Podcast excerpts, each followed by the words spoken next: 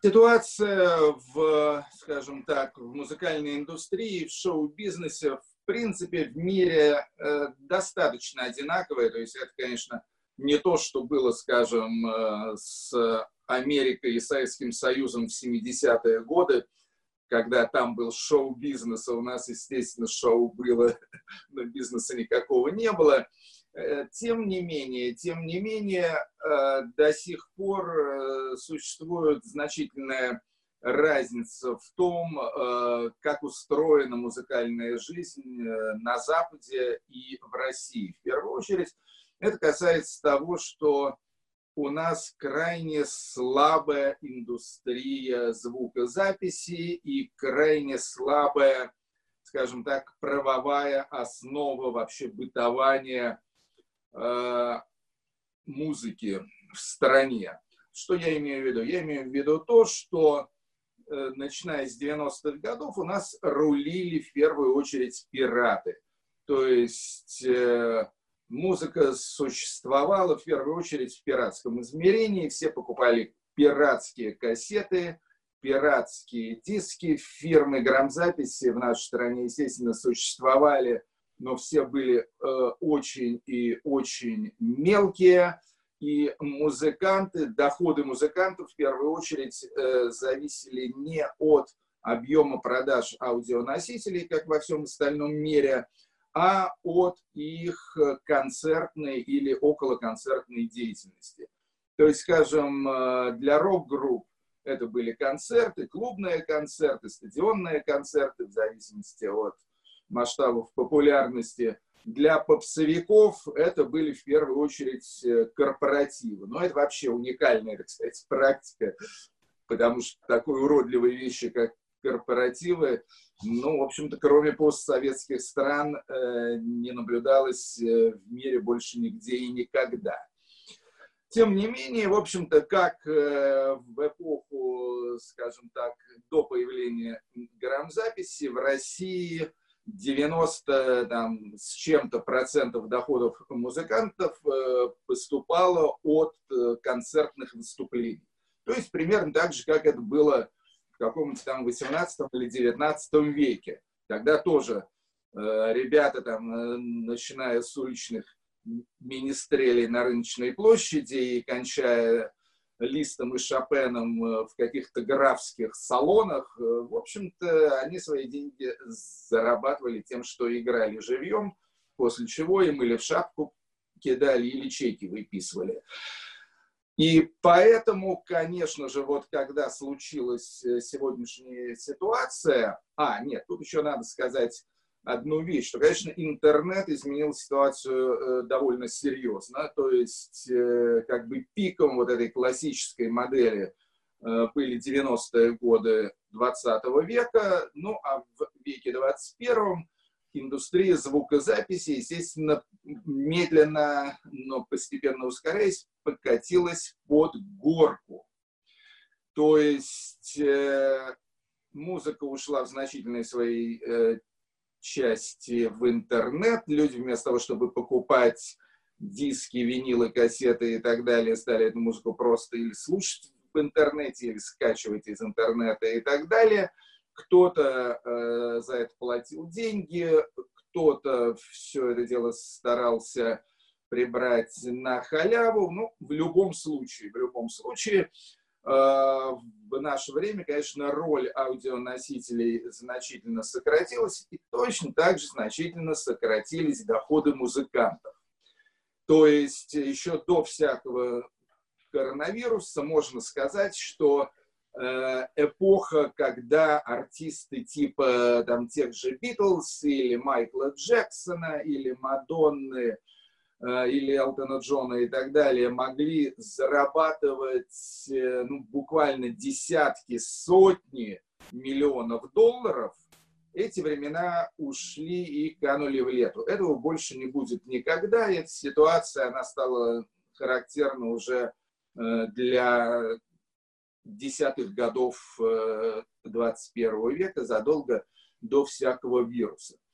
Вот. Что касается до вируса, то, естественно, ситуация тут э, усугубилась. Усугубилась в первую очередь тем, что концертное выступление, которое в России составляли вообще львиную долю всех доходов, на Западе э, составляли значительную долю доходов, э, может быть 50%, может быть там даже больше. Тут э, я не могу привести какой-то четкой статистики, тем более, что эта статистика во многом зависит от каждого индивидуального случая. То есть есть артисты, которые предпочитают жить как рантье на доходы со старых записей и продажи, скажем, э, их старых каталогов, а есть артисты, которые, э, напротив, очень любят выступать живьем. Ну, в общем, тут Тут у всех по-разному, но в любом случае, в любом случае э, подрубленные концерты, это, это естественно, э, доходы падают э, вниз топориком.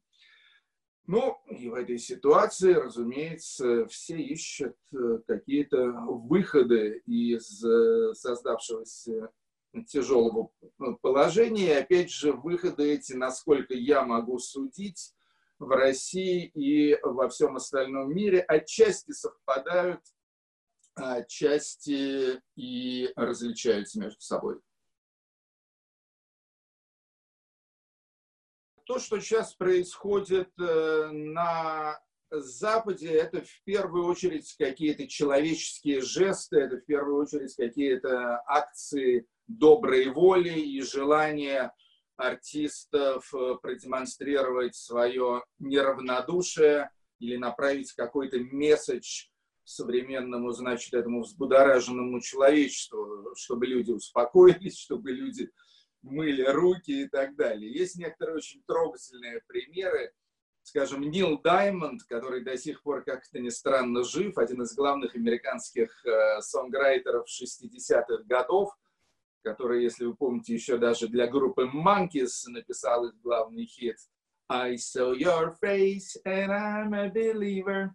Так вот, у него есть такой супер знаменитый американский хит, очень любимый в караоке, на всяких пьяных сборищах и так далее. Это песня Sweet Caroline. Sweet Caroline. Пам-пам-пам.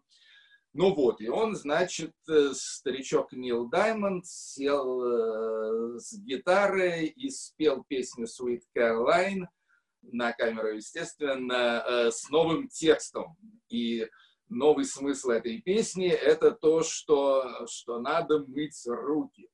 Ну и таких случаев их, естественно, очень много. Музыканты делают просто потому, что они хорошие люди, потому что ну, ими владеет какое-то чувство солидарности, им хочется поделиться какими-то своими возможностями и привилегиями э, с простой публикой. Ну, естественно, это все работает э, и в каких-то рекламных целях, э, на пиар и так далее, но вот все эти пиар-соображения, они на самом деле э, далеко не столь э, сильны, вот э, эти, эти рекламные мотивации, как наша циничная публика это любит изображать. То есть у нас вот кто чего не сделает, будь то какая-нибудь э, поп-звезда или будь то Грета Тунберг, тут же говорят, а, это пиар, это все, значит, пиар, это все проплачено и так далее.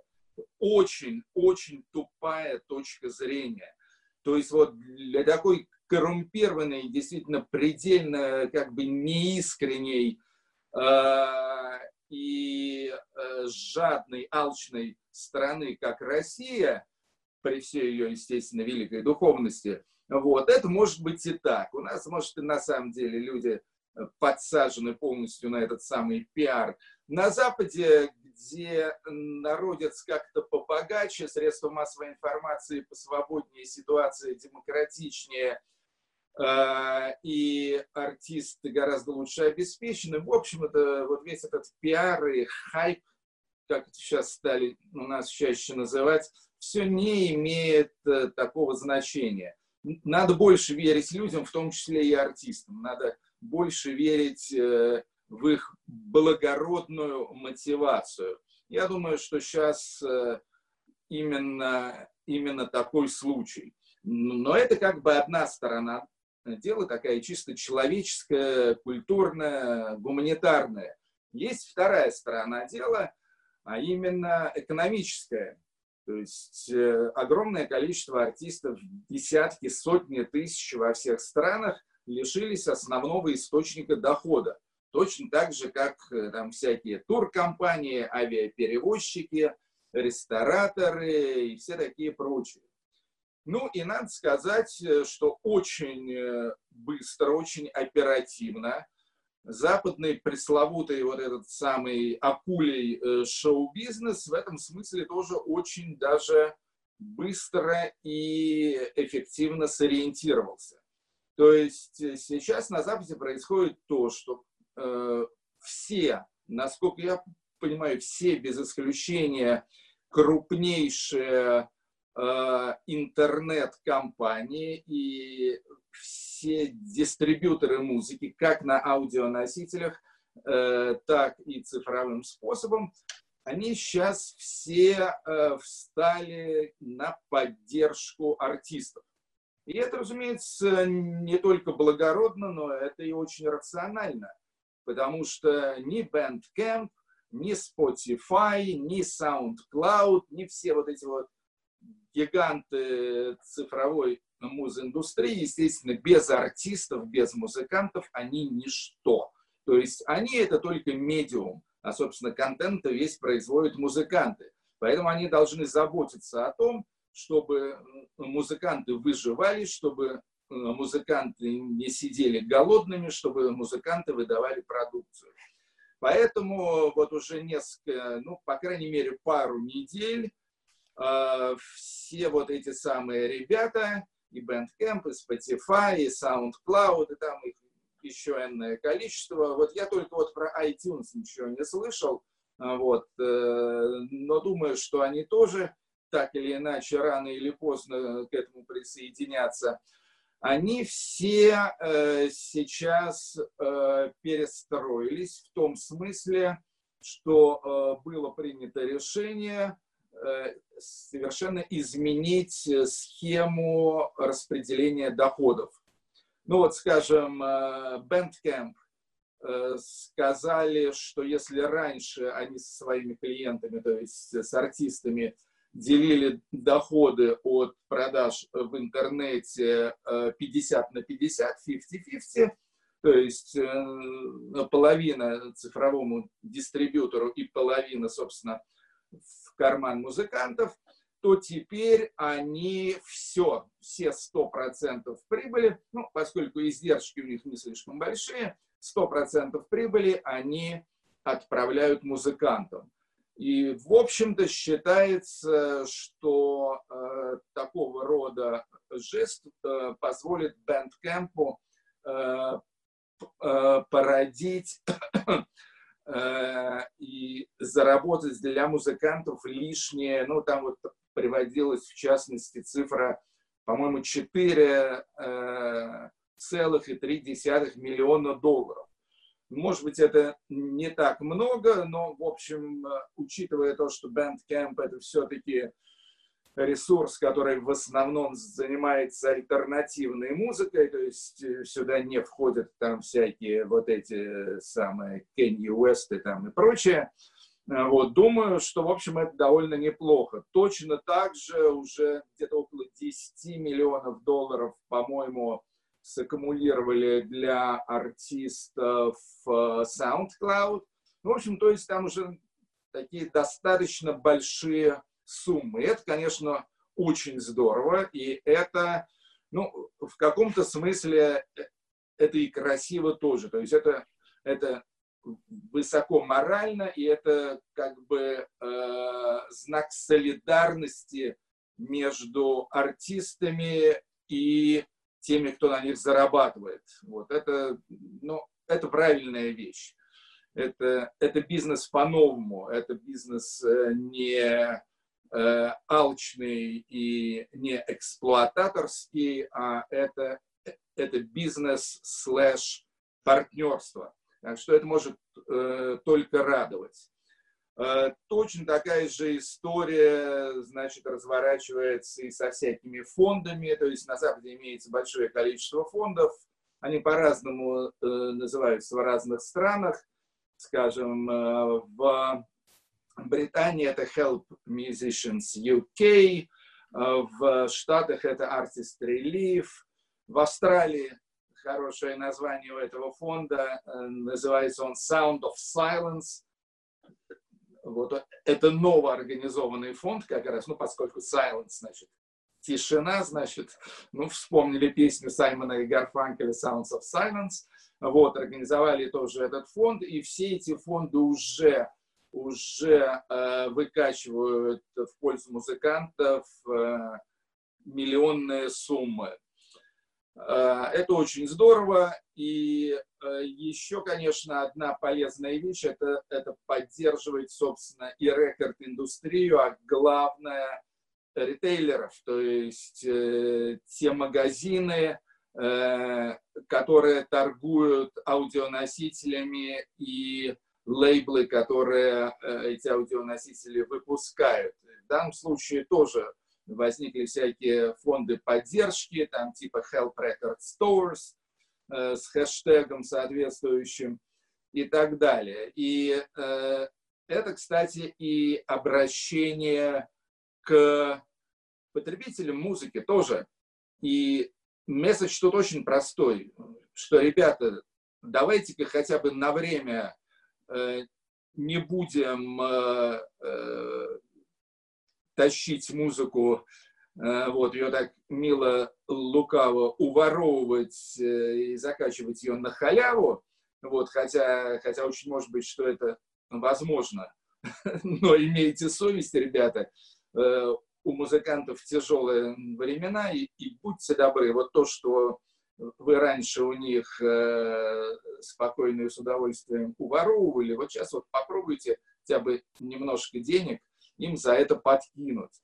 Соответственно, значит, и какие-то цифровые идут э, сервисы за деньги. Ну и точно так же э, можно заказывать, в том числе, кстати, и в России тоже, и виниловые пластинки, и CD, и кассеты можно э, заказывать служба доставки и без всяких живых магазинов э, вам эти самые аудионосители с удовольствием привезет. Вот это поддерживает, собственно, индустрию звукозаписи, без которой музыка, естественно, тоже мгновенно зачахнет. Тут еще важно помнить о том, что музыканты-то у нас разные. То есть, с одной стороны, имеется Николай Басков и там какая-нибудь там э, певица Валерия и прочие попсовики. С другой стороны, имеются альтернативные рок-группы, подпольные рэперы и так далее. И у них, конечно, и жизнь у них разная, и среда обитания у них тоже совершенно разная. Да и ситуация с эпидемией тоже, в общем-то, ставит их Э, довольно-таки разное положение. То есть я думаю, что у наших богатеньких попсовиков э, достаточное накопление, все у них неплохо. Думаю, что у Стаса Михайлова э, денег на покупку гречки хватит там еще лет на 200 вперед. Так что я бы не особо парился по поводу их благополучия, хотя несомненно, что их доходы Э, тоже упали и, возможно, упали э, до нуля. Потому что, опять же, в отличие от, э, скажем, каких-то рокеров или рэперов, которых публика любит искренне, которых она искренне захочет поддерживать, все эти сфабрикованные, дутые, попсово-телевизионные кумиры, они, в общем-то, конечно, реального реального авторитета среди слушателей не имеют. Э, ну, в общем-то, туда им и дорога. То есть, если сдуется в результате пандемии вот эта фальшивая, фальшивая часть э, шоу-бизнеса, это было, бы, это было бы тоже очень приятно. Хотя боюсь, что, конечно, вряд ли это произойдет. Встанут новые бойцы. А, ну, а вот что касается до честных артистов и всяческих наших э, талантливых альтернативных ребят, э, то вот их, я считаю, надо поддерживать со страшной силой рассчитывать на то, что им поможет государство, естественно, не следует. Кому государство наверняка поможет, так это опять же своим прикормленным ребятам. То есть у меня нет сомнений, что всякие доверенные лица Путина, типа там Башмета, Мацуева и так далее, у них все будет в полном порядке. Они начнут получать деньги от каких-то культурных фондов, от каких-то государственных фондов. В общем, э, не сомневаюсь в том, что все они будут в полном шоколаде, как бы там вирус не свирепствовал. А э, роль государства, скажем так, в области честной музыки, вне зависимости от стиля и направления, это может быть все что угодно, от э, композитора-минималиста Антона Батагова или там э, э, Александра Манацкого до каких-нибудь матерных рэперов. Вот эти ребята, конечно же, от государства не получат ничего абсолютно. Потому что, во-первых, они нафиг государству не нужны. Во-вторых, э, государство о них ничего толком и не знает. В-третьих, э, если бы я был на их месте, я бы, ну, дважды бы еще подумал о том, а стоит ли у этого государства брать хоть какую-то помощь. И не стыдно ли им будет потом, когда эпидемия пройдет, э, читать строчки о том, что вот э, такому-то, такому-то, ну там, условно говоря, Роману Суслову или Борису Гребенщикову, которых вы только что назвали, вот, что вот им вот э, кто-нибудь там э, типа Мединского отвалил какие-то деньги, значит, в качестве э, вспомоществования. Думаю, что это будет не очень удобно. Мое отношение к интернету со временем менялось. То есть поначалу оно было абсолютно и безоблачно восторженным. И я прекрасно помню, как еще там каком-нибудь 2000 году, э, я, кстати, был одним из самых первых в России блогеров. То есть тогда еще не было э, слова блог даже, ничего подобного не было, не было ни живого журнала, не было вообще ничего.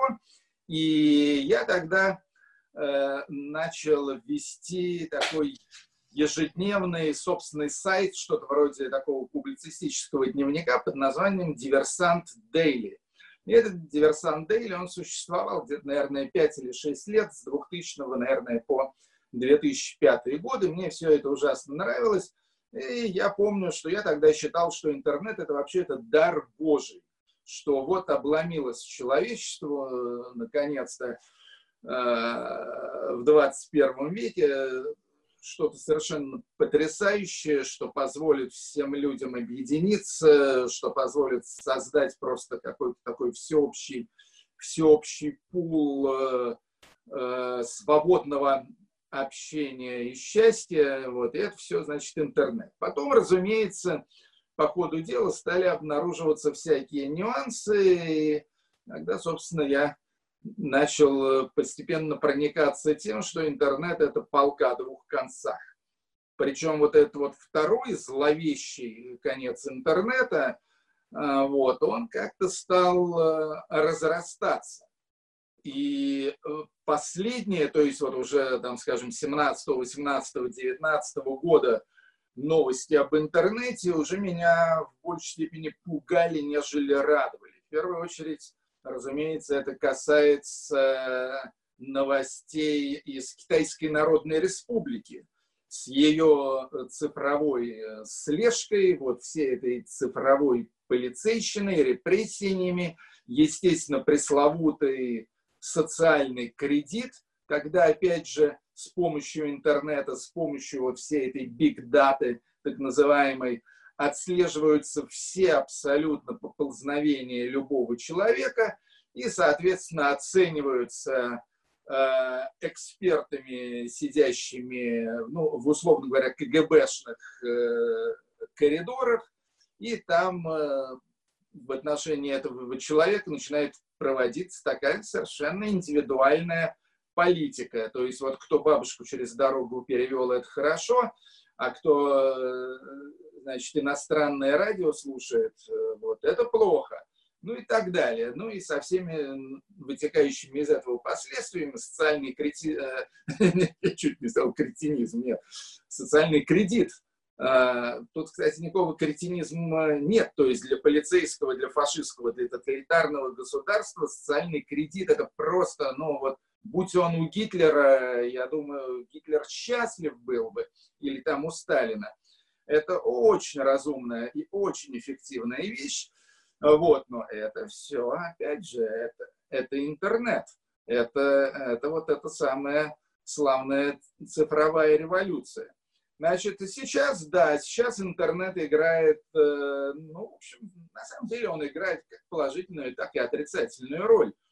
Положительная роль э, состоит в том, что да, что он объединяет людей, люди расселись э, по коморкам, и интернет помогает им общаться, значит, друзья остаются друзьями, обмениваются информацией, поддерживают друг друга – шутят, распространяют анекдоты, распространяют информацию, э, создается такое поле, поле вот этой цифровой солидарности. Вот это, конечно, очень здорово. С другой стороны, ну, сами знаете про всю эту, значит, цифровую полицейщину. Я уже где-то прочел хорошее выражение «цифровой гулаг».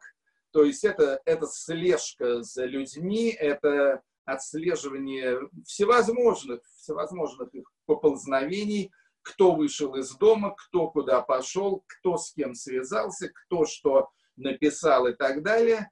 А в ситуации как бы такого полувоенного чрезвычайного характера, разумеется, все что угодно можно трактовать э, как вылазку врага, как нарушение режима, как вызов карантину, и это уже противозаконно, и это уже пошли штрафы, и это уже пошли аресты и так далее. И это все, опять же, интернет. Так что э, я не знаю, я бы, конечно, был очень рад, если можно было бы э, каким-то образом отсечь светлую сторону интернета от темной стороны интернета, да, вот как-то на Луне происходит. Да, вот там вот как бы все очень хорошо. Есть одна постоянно светлая сторона, а одна постоянно темная. И никогда они не смешиваются. А вот, э, а вот с интернетом, к сожалению, это не получается. И если ты э, используешь светлую сторону интернета, то будь готов к тому, что нехорошие ребята, вот, то есть государство, проэксплуатируют и темную сторону интернета с тем, чтобы тебя размазать, если, разумеется, государство этого захочет. Я не разделяю панических э, настроений, я не разделяю мнение тех людей, которые вообще считают, что это эпидемия коронавируса, что это ну, явление сопоставимое по масштабам, а также по последствиям, скажем, с мировой войной. Думаю, что нет, думаю, что это, в общем, такая серьезная метафора. Э, ничего сопоставимого с Первой и Второй мировой войной тут, э, по-моему, нет. Э, думаю, что через полгода человечество от этого дела окончательно оклемается и будет вспоминать эту эпидемию как какой-то странный э, ночной кошмар, скажем так. Не думаю точно так же, что эта эпидемия как-то сильно повлияет на дальнейшее устройство мирового бытования. Думаю, думаю, что э, вряд ли это произойдет. И вот это, кстати, скорее, скорее жаль. Потому что, что, в принципе, конечно, человечество могло бы некоторое очень серьезное уроки извлечь из этого. Э, ну, какие именно уроки, это, это не имеет как раз отношения, да, скажем, к музыке и шоу-бизнесу, имеет отношение к каким-то вещам гораздо более фундаментальным. Э, я думаю, что урок номер один это, это, конечно же, то, что в кризисную ситуацию человечество вошло э, в очень плохо подготовленном к этому состоянии. И я думаю, главный косяк человечества – это то, что нынешние национальные политические лидеры и моральные авторитеты на самом деле никуда не годятся. То есть имеется 8 там, или сколько миллиардов простых людей, имеется там э, какое-то количество, несколько сотен там, или несколько тысяч таких э, decision-makers, да, людей, принимающих решения, Э, то есть э, президенты, премьер-министры, просто министры, какие-то, значит, еще такие большие решалы.